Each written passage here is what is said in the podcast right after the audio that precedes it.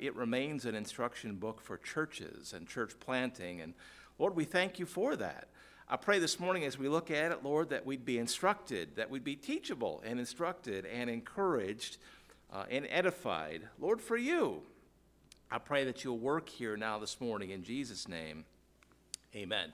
So take your hand out for just one second. Um, want to do a couple things with this. Uh, I've, been, I've been thinking, Rich, you had suggested it some, somewhere along the way, maps would be helpful, and, and I agree. So I've given you a map uh, of the third missionary journey. So You'll recall last week in chapter 18, we saw the end of the second trip and the beginning of the third. Uh, and I want to just pick that up at the end of chapter 18 today. But before we do that, look, just look at your handout here. Uh, this, is, this is really a, uh, an outline of the third journey. So we see uh, Paul traveling from Antioch to Ephesus. We saw that uh, last week. We'll review that this morning.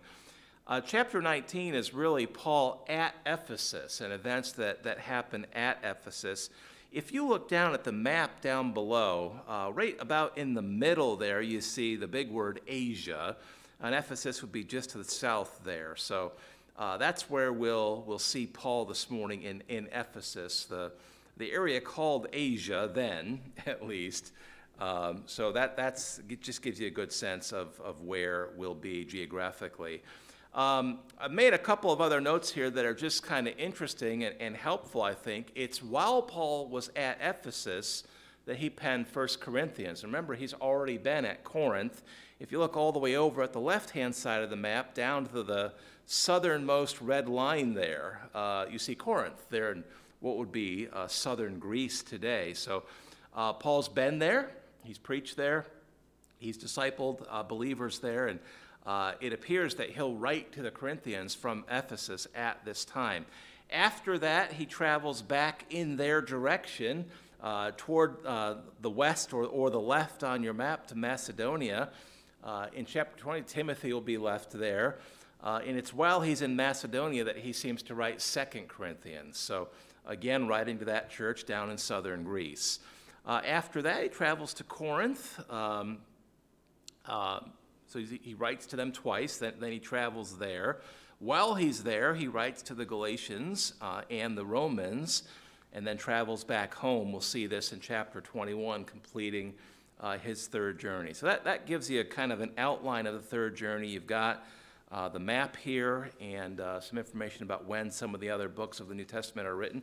Uh, I don't know about you, but I find that interesting and helpful, so uh, hopefully it will be for you as well.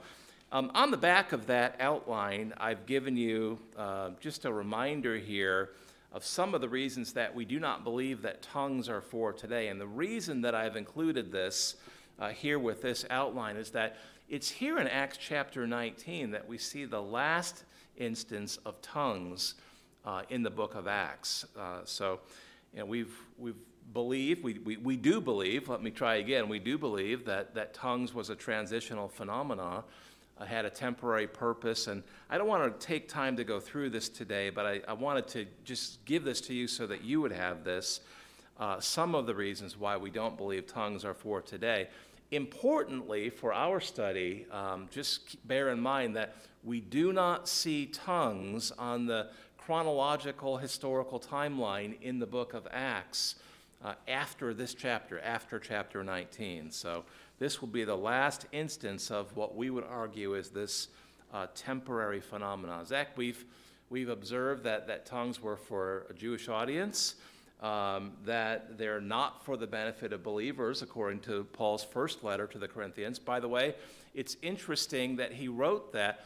Uh, while he's in Corinth, uh, Ephesus, we see the last instance of the use of tongues uh, at or about the exact same time he's writing the first letter to the Corinthians, uh, in which he says, Hey, tongues are not for believers. they're, they're not for believers, uh, they're assigned to unbelievers. So uh, these, these things do fit together, and it's, it's important. So uh, you have that. Uh, there's other reasons why we don't think tongues are for today, but I wanted to give you just some of the highlights.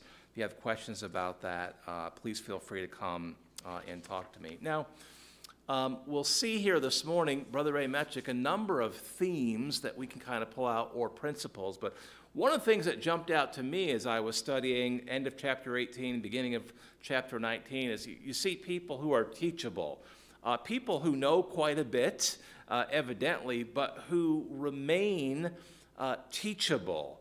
Uh, and because of that, they're learning and able to take what they've learned uh, and to plow that back into their ministry.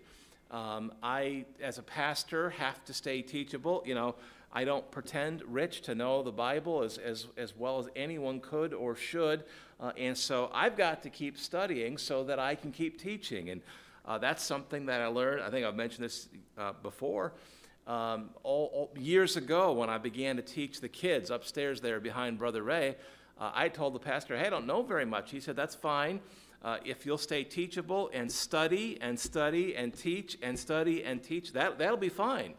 Uh, well, same continues today. We have to stay teachable. Let the Lord teach us as we study His Word, but then go out there and use it. Uh, ask the Lord to apply it to our hearts and uh, to give us opportunities to share what we're learning uh, with others. We can do that if we'll stay teachable. So we see a couple examples of that uh, principle here uh, this morning.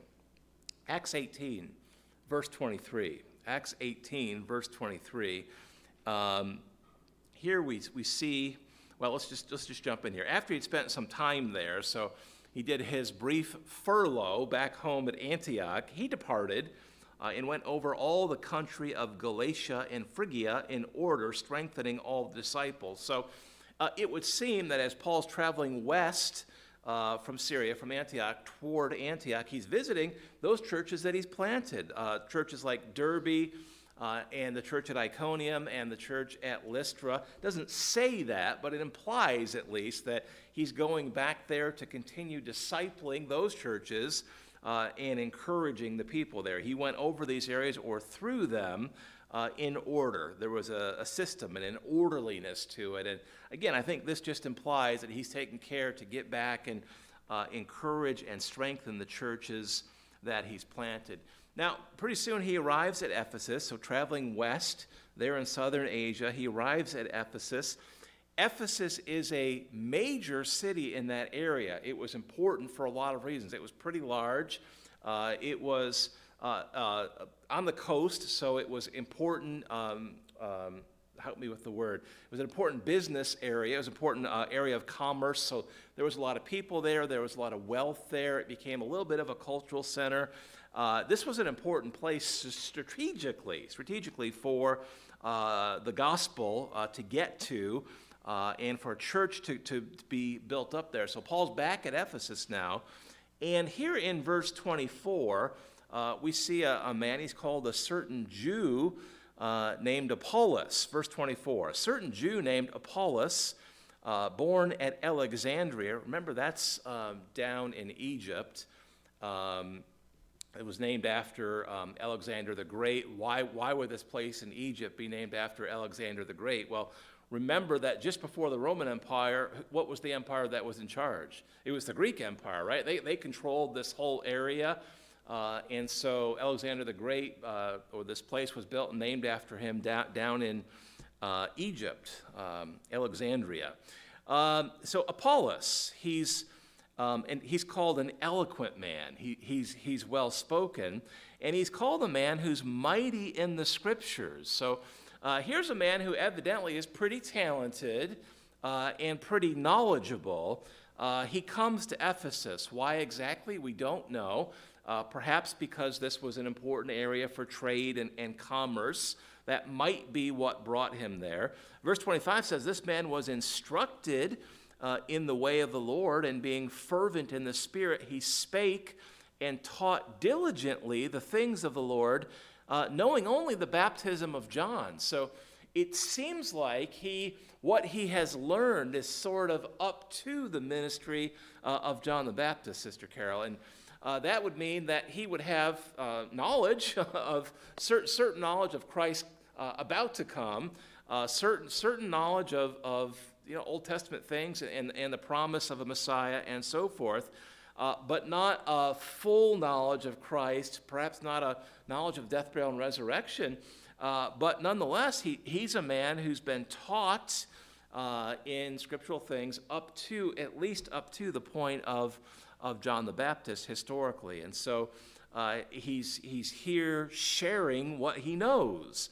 Verse 26 says, He began to speak boldly uh, in the synagogue. So, uh, again, boldly sharing what he has learned. He's, he's been teachable. Uh, he's out there. He's, he's come to Ephesus for whatever reason, maybe to share what he's learned, maybe some other reason. We can't say for sure. Uh, but, but he's in the synagogue as a Jewish man would be. Uh, they were permitted the opportunity to speak, and uh, he's sharing and, and speaking and teaching what he knows. Well, good for him. Uh, verse 26 he began to speak boldly in the synagogue, uh, whom when Aquila and Priscilla uh, had heard. Now, remember, Paul has dealt with Aquila and Priscilla. Uh, and, and, they've been sort of left behind, not, not like that, but uh, sort of deposited uh, in Ephesus. Uh, they are this, this saved couple. I understand Scripture reveals they're not perfect, but seems like they're a saved couple. They, they've been instructed by Paul. And when they hear Apollos speaking, Apollos, uh, they realize that, well, he has some knowledge and, and he's a man of faith and uh, he's talented and he has this uh, just desire to share what he knows. What he knows is imperfect. And so uh, they lovingly take him aside uh, and they begin to teach him. Uh, second part of verse 26 and verse 26 they took him unto them and expounded unto him the way of God more what? More perfectly, more completely. They said, hey man, what you have is good, but, but we need to update you on, on uh, the, the, Messiah has come. He, he lived, he died, he, he was buried, he, he rose again. Uh, they gave him more complete knowledge uh, of Christ and the gospel than uh, what he possessed. Now, Zach, you, if you kind of put yourself in Apollos' shoes, you know, he could respond to this um, a couple of different ways. Um, he might have been um, very proud. He's, he's an eloquent, talented man. Uh, he's mighty in the Old Testament scriptures. He has great knowledge. Uh, he's uh, evidently someone who they're happy to receive in the synagogue uh, to teach and preach. He's an eloquent and knowledgeable man. Uh, you know, uh, he, he might have said, Hey, I, I know all that there is to know. I, I've been taught, and, and I'm, here I am. Uh, if, if some strangers come in, a, a man and his wife, say, Listen, uh, we're concerned that you don't seem to have uh, perfect knowledge of the gospel, but we'd be willing to teach you. He could have responded pride, pridefully and said, Listen, I, I'm good, thank you. Uh, or he could humble himself and say, well, of course, I need to be teachable. He didn't always have knowledge of John's baptism. Uh, he didn't, clearly, uh, he, he, saw that there, there was room for learning um, still in, in, in, his life. And so he evidently humbles himself and allows them uh, to teach him. And I think, uh, I don't think, only thing I know, uh, Rich, there's a principle here, there's a lesson for us. No matter how far we progress, uh, in our knowledge of Scripture. We've got to stay teachable. Uh, we, we've got to stay teachable. We don't grow in knowledge unless we do stay teachable. Uh, the point at which we kind of arrive and say, Well, I've learned all there is to learn, I, I know all that I need to know. Uh, that's the point at which we stop learning, or at least we're at risk of, of, of not learning anymore. Uh, and that's a shame because uh, we understand that there's more to Scripture than we can probably really comprehend and, and wrap our brains around this side of heaven. So praise God for this man's example of staying teachable. Verse 27 uh, because he stayed teachable, he, he was able to put what he learned uh, into practice. Verse 27 when he, Apollos, uh, was disposed to pass into Achaia. Now, look back at your map for a second. Achaia is that region uh, uh, on the left hand side of your map that encompasses Corinth and Athens down there in the south, uh, kind of the end of the red line there, all the way on the left. Uh, Apollos was disposed or inclined to pass into Achaia, southern Greece, uh, the area of Athens and Corinth. Uh, the brethren wrote, exhorting the disciples there, evidently, to receive him, uh, who, when he was come, helped them much, uh, which had believed through grace. So he's, he's humbled himself to stay teachable. Uh, he's inclined uh, to go over to Achaia, to Athens and Corinth. We know there's at least two churches there. Uh, Zach, I, I, think you'd have to conclude that the, the Holy Spirit inclined him to go there. Uh, so probably um, Aquila and Priscilla sent a letter to the churches there and said, "Hey, we've got this man. He boy, he knows Scripture. Uh, he, he's a great speaker. He's got this great enthusiasm to teach. And guess what? He's, he's teachable. We've been able to teach him. You ought to receive him in because we feel like the Lord could just really use him there uh, in your churches. And uh, evidently, they receive that letter and they receive him, and, and he goes there. Uh, verse 28 For he mightily uh, convinced the Jews, probably at the Corinthian synagogue, uh, and that publicly showing by the scriptures uh, that Jesus was Christ. Now, Zacchaeus probably didn't know that before Priscilla and Aquila came. Uh, he probably just knew that hey, John uh, was baptizing people in the name of the Messiah who was coming. Uh, now he knows the Messiah has come. Uh, no doubt they've shown him from the Old Testament scriptures that he already knows that Christ kind of checked all the boxes prophetically. Uh, and so he was now prepared to go into the synagogue at Corinth uh, and teach what, what he has just learned. Lord, help us to have a heart to, to learn and to teach others, to, to learn some more, uh, and to share it with some others. And you know, that, as I've said so many times over, over the years, yes, a church is a place for formal teaching and preaching, but uh, it can be a place for informal teaching and preaching as well. We learn an awful lot from each other informally uh, if everybody will stay, will stay teachable.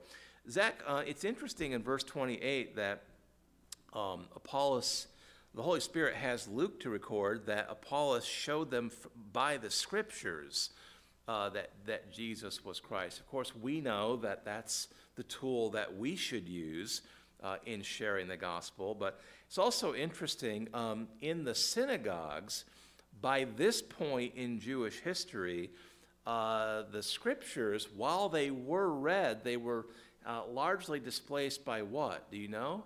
Brother Ray, do, do you know what, what sort of became more prominent uh, in terms of written material in the synagogues? Uh, more prominent than scriptures was the Talmud. Uh, and I, I, think that's probably largely true even today, at least in certain types of synagogues probably heard of the Talmud before. It, it, it's not the Old Testament, it was uh, written traditions that were sort of accumulated by uh, you know, important rabbis that, down through the years. Um, we have Bible commentaries that, that we appreciate and value, but we certainly don't um, view them as having the same authority or value as Scripture. And we always take care to say, hey, uh, don't, don't start with commentary. Start with the scripture. Let God speak to you.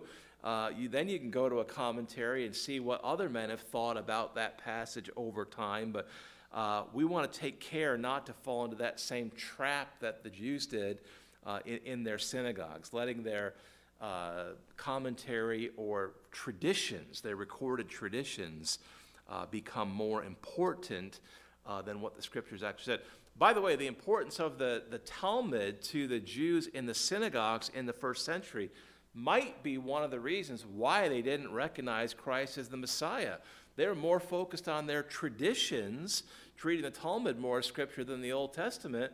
Uh, and and they, they were just, they had kind of divorced themselves from the, the scriptures that, that emphasize the coming of the Messiah and all those prophecies. So, Lord, help us to be close, to stay close to the scriptures.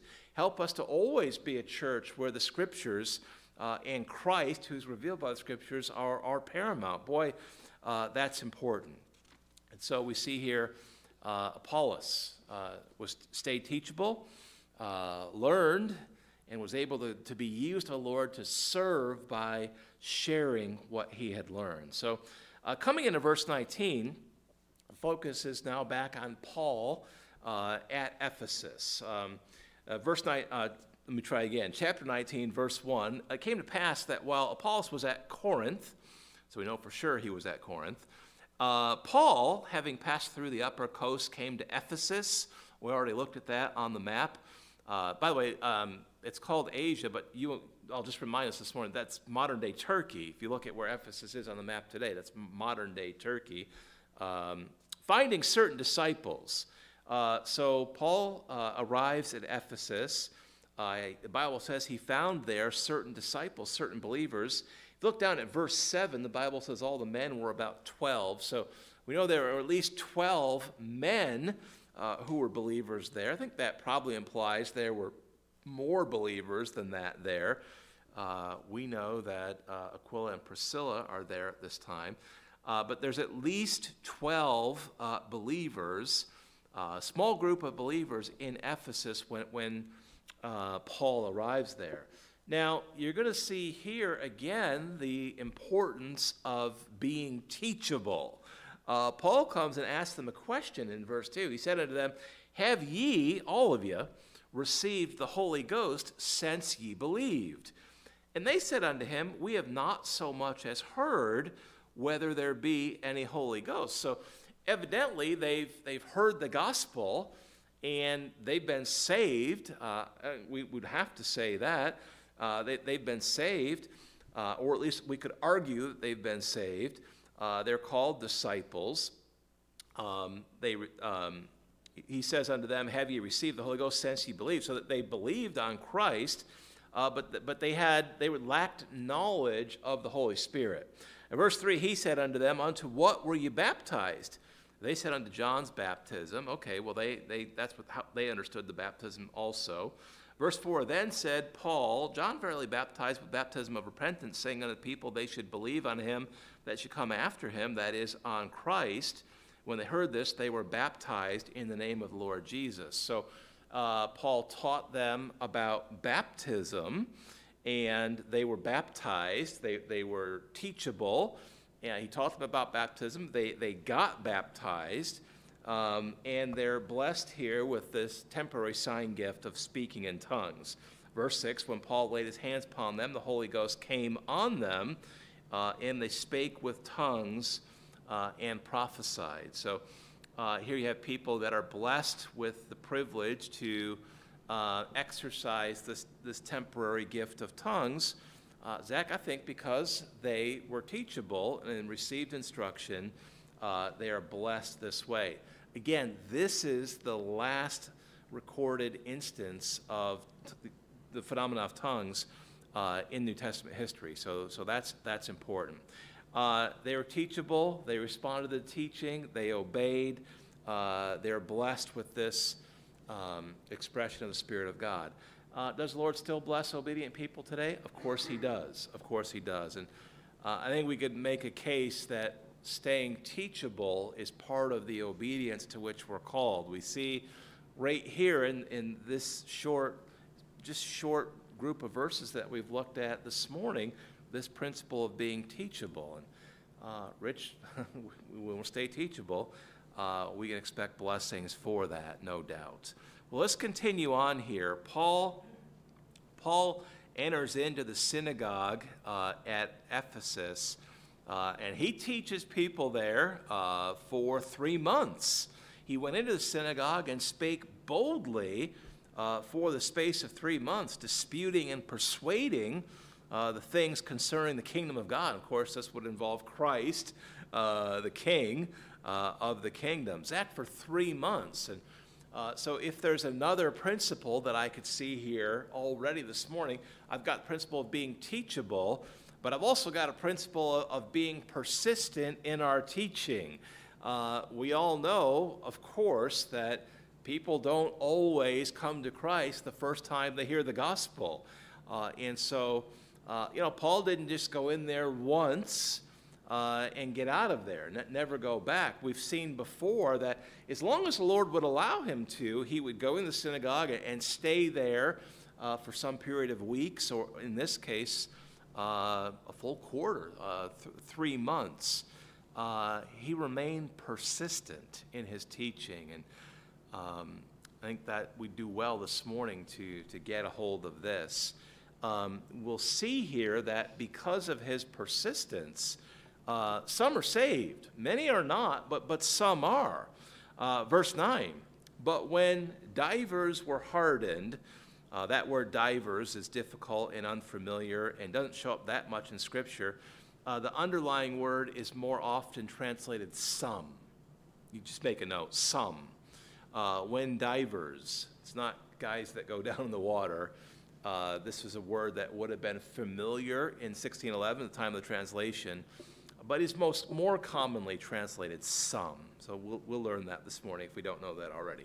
Uh, but when divers, some were hardened uh, and believed not. Some hardened their hearts against the truth. Uh, there at the synagogue, you just picture uh, people were really invested in their Talmud, Talmudic Judaism, the traditions. Uh, they're focused on the Talmud and the traditions, and uh, they, they were not willing to have their traditions modified. They were comfortable uh, in their traditions. Anything that would uh, threaten their traditions might be threatening to them uh, unless they were searching for the Messiah the way they should have been. Um, most, most did not believe. Uh, well, some, some were hardened and believed not, spake evil of that way before the multitude. What way? The one way, the way, the truth, and the life, uh, the way of the gospel, the way of salvation. Uh, some were hardened, some hardened their hearts against Christ and the gospel, against Paul, the, the teacher, spoke evil before the multitude. And when they did that, Bible says he, Paul, departed from them and separated the disciples, disputing daily in the school of one Tyrannus. Now, this is interesting. Um, I don't know if uh, for sure some have been saved here in the synagogue or not. Uh, it's, it's almost certainly the case that the 12 that are referenced in verse 7 would have been there hearing Paul's teaching and preaching. I think it's likely that some, in addition, uh, are saved. Uh, only, only some of the men, only some of the people at the synagogue hardened their hearts and believed not. So, Rich, I think that implies grammatically that some others uh, were saved. And Paul stayed there uh, until it seemed like you know, nobody else was going to be inclined to hear and, and come to Christ. And so at that point, he said, you know what? I'm going to separate the believers out here now. Uh, we're separate from these hard hearted unbelievers at the synagogue. Uh, here's the principle of separation come out from these unbelievers uh, who are speaking evil of the gospel. Uh, and it seems like he, he found a place uh, to, to form a, a little group of believers here where he could disciple them for a period of time, uh, disputing daily in the school of one ty- Tyrannus. Now, we don't know an awful lot about Tyrannus uh, in Scripture. However, uh, secular history, Rich, does record that there was a pretty well known physician at Ephesus in the first century who was named Tyrannus. Uh, and so that's interesting. So you can kind of just sort of imagine the scene. Paul's got a group of believers uh, in Ephesus. He needs a place to meet. Maybe Luke popped up and said, Luke the physician, right? Uh, maybe Luke popped up and said, hey, listen, uh, I, I know this other well known doctor here in Ephesus, or perhaps he knew of him. He said, why don't, why don't I go over to his medical school and see if he would make a classroom available where we could meet and, and teach uh, and just continue discipling uh, the believers here. I think something like that probably happened. Brother Ray, I don't know that for sure, but that might well be the case. That, that seems like it's, it's probably the thing. He, there's a man named Tyrannus who's a doctor who had a school, probably a medical school, uh, and, and probably Luke secures some space there uh, that they can use. Well, they have a space, it's probably a good space. And verse 10 says Paul remained there for two years, teaching uh, these believers and, and, and preaching the gospel also. Verse 10 this continued by the space of two years. Uh, so, just like we see this idea of, of persistence and sharing the gospel back at the synagogue, you know, he, he persisted there for three months. He's going he's gonna persist for two years. Uh, here's the outcome of, of Paul's willingness to, to persist and stay there for two years. Next part of verse 10 says this so that all they which dwelt in Asia heard the word of the Lord. Uh, Jesus, both Jews and Greeks. Look back at your map uh, for a moment, if you would, please. Um, the Bible says here that, that Paul stayed in Ephesus for two years teaching and preaching, and that the result of that was that everyone in Asia uh, heard uh, the word of the Lord Jesus. Now, Asia is a large area. I mean, it's a, it's a big chunk of, of modern day Turkey. Uh, it would encompass all the area uh, down to the southern part there, south of Ephesus, uh, all the way up to the north, uh, above Troas and, and, and Mysia. This is a large area. Uh, it's not just Ephesus, which would have been a large city uh, where, where everyone heard the, the gospel, but uh, the entire region of Asia. Well, that's, that's pretty exciting. Paul, Paul persists there, uh, evidently at the, w- at the urging of the Holy Spirit, or at least with, with a peace from the Spirit that he would do this. Uh, and, and you can just, well, how is this possible? You can just imagine that maybe people came in, maybe at the school of, of Tyrannus uh, Paul was able to get one of these big lecture halls. You know, maybe start out with a small room, but as it filled up, he, he got one of those big, like, uh, uh, I don't know, what, Rich, one, one of those big, um, like 101 level freshman class lecture halls. And uh, he, people would pour in from different parts of Asia to hear what Paul was teaching. And uh, as they did, they got saved and, and, and went back home and, and shared the gospel. Uh, I, I, don't know exactly how this happened, but that's what should happen, right? People, people come in and, and, and hear the gospel and take the gospel back, pollinating the entire Asia, uh, region of Asia with the gospel. Uh, maybe Paul sent people out uh, from Ephesus to go out into different parts of Asia to share the gospel. One way or another, uh, Paul's willingness to teach uh, and preach over a long period of time, and the willingness of people to be teachable, uh, evidently not only about the gospel, but uh, the Lord's call to share the gospel, resulted in this whole region hearing the gospel. That's exciting to me. Uh, that's what can happen when people are teachable uh, and obedient to the teaching. Uh, verse 11 is interesting. God wrought special miracles by the hands of Paul. So, uh, this would be a temporary sign gift as well, uh, something that would end uh, by the end of the book of Acts. Uh, verse 12, so that from his body were brought unto the sick, what's the next word there? Handkerchiefs or aprons. So uh, this is familiar to you. Paul wore an apron or, or, a handkerchief or some, some article of his clothing. when, when those, he would give those, uh, and, and people would take them to the sick. Uh, and, and, when they received that uh, from Paul, they were healed. Uh, Bible says the disease diseases departed from them. Uh, so they're healed of physical uh, maladies as well as spiritual maladies. Evil spirits went out from them. And see, we'll see a couple times this morning before we're done that often we can see in Scripture that um, demonic possession was associated with physical illness. Of course, we take care to say not all physical illness is demonic attack or the result of demonic possession, but uh, we, we learn in Scripture that can be. Uh, it can be the case. Um, Zach, do you suppose that Paul's handkerchiefs and aprons um, actually cured people? You, don't suppose that? What do you suppose actually did cure them? Yeah. And, and how do we know that? Well, verse look back at the beginning of verse 11. The Bible says, and God wrought special miracles. So um, this is the way that the Lord chose to perform miracles at this time.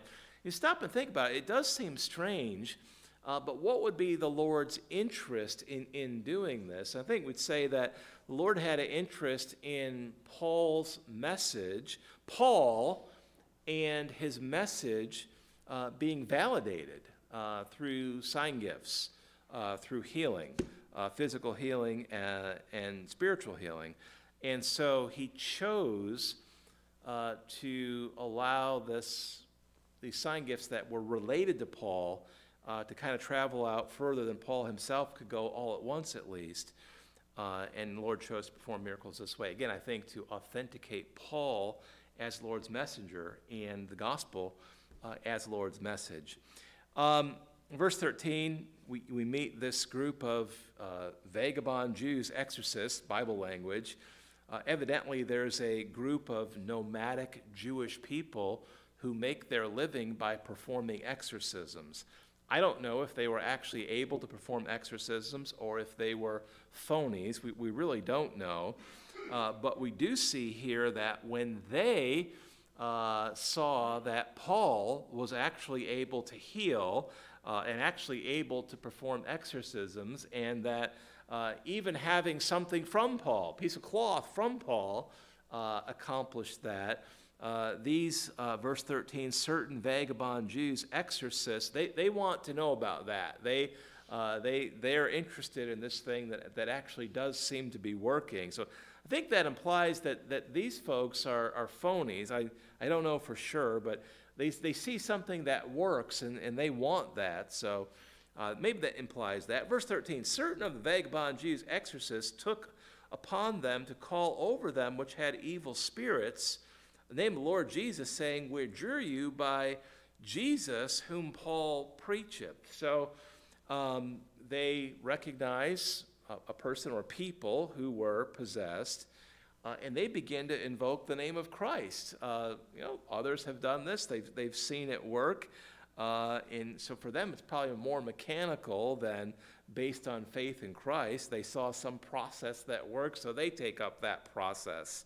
Uh, verse 14 there were seven sons of one Sceva, uh, a Jew, so dad and seven sons, uh, seem to be eight men here, uh, chief of the priests, which did so. There's seven or eight men here. Uh, and the evil spirit answered and said, So um, these exorcists, these seven or eight men, um, they, they, they learn that there's power in the name of Christ, and so they begin to employ the name of Christ in their exorcisms. Uh, and an evil spirit answers them. They're real. The evil spirit answers, no doubt, through the possessed man, mouth of the possessed man, and said, Hey, Jesus I know. Sure enough, the demons would know Jesus. Uh, and Paul, I know, sure enough, the demons were familiar with Paul. but the, the demon says, Who are ye? Who, who are you guys? Uh, we, we don't know you. Uh, and so, again, I think this implies that, that they're phonies. The demons don't even know them, don't know who they are. Who are ye? Who are y'all? And verse 16 says this The man in whom the evil spirit was leaped, let me try that again. And the man in whom the evil spirit was leaped on them. The demonic possessed man, demon possessed man, uh, attacked them, attacked these uh, seven or eight Jewish exorcists, overcame them and prevailed against them, so that they fled out of the house naked and wounded. Now, this is one man against how many men? I think it's eight, Sister Janet. One, one demon possessed man overcomes eight, uh, eight of these exorcists um, this, this man evidently had a strength uh, from this demon. And, you know, I don't, I don't want to spend too much time on possession today or give any uh, glory to the devil or, or other demons, but uh, what I've heard of, of uh, what appear to be legitimate uh, cases of demonic possession is that there's, there tends to be a, a, a superhuman strength associated with that. And there's nothing to be trifled with, nothing to be toyed with. This is real. Uh, there's a real strength that goes along with this. Uh, and so, you know, the Lord is allowing this at times today, but, but not forever. Not, not forever. Um, we'll, we'll, look at just a couple more verses and, and we're done. Um, the, the, Lord allows this evidently so that um, the name of Christ uh, could be magnified. Verse 7 All this was known to the Jews and Greeks also dwelling at Ephesus, and fear fell on them all. The name of the Lord Jesus was magnified. So, uh, these men have uh, invoked the name of Christ uh, and provoked the Spirit. So people see that the Spirit was provoked by the name of Christ, and now they understand hey, uh, must be there's, there's real power and authority in the name of Christ, uh, and Christ is magnified. He's glorified in this. Right there, you can see one reason why the Lord would allow this possession. In, in the end, uh, he's glorified by this uh, people who recognize the, the authority, uh, uh, the glory of the name of Christ, the authenticity of his uh, identity, they repent of their involvement in the occult. Many, verse 18, that believed came and confessed and showed their deeds. Many of them also, which used curious arts, witchcraft, brought their books, their witchcraft books together and burned them. This is true forsaking of sin and repentance uh, before all men. They counted the price of them found it 50,000 pieces of silver. So mightily grew the word of God uh, and, and prevailed. So uh, praise God. Uh, praise God. Uh, the Lord did allow this, this demon possession in this particular case so that he could actually be glorified from that. Um, invoking of the name of Christ over this man did provoke that demon. People understood the power of Christ. Some were saved as a result of that, evidently. Uh, and it's evident that they truly forsook their sin of witchcraft and truly repented of it. They brought the stuff and burned it. Uh, praise God. Uh, praise God. When people get truly saved, they turn from their old life when they take up a new life in Christ. We need to stop there. Father, thank you, Lord, for uh, the book of Acts and all that we see here. Uh, Lord, I pray that you help us to bear in mind the things that we've seen today, uh, most certainly including the example of, of staying teachable uh, and the example of taking what we've learned uh, to others. And Father, being persistent as you allow uh, opportunity to share the gospel and to teach teach all your words. Lord, we love you and thank you. I pray all this now in Jesus' name. Amen. Thanks for being here this morning.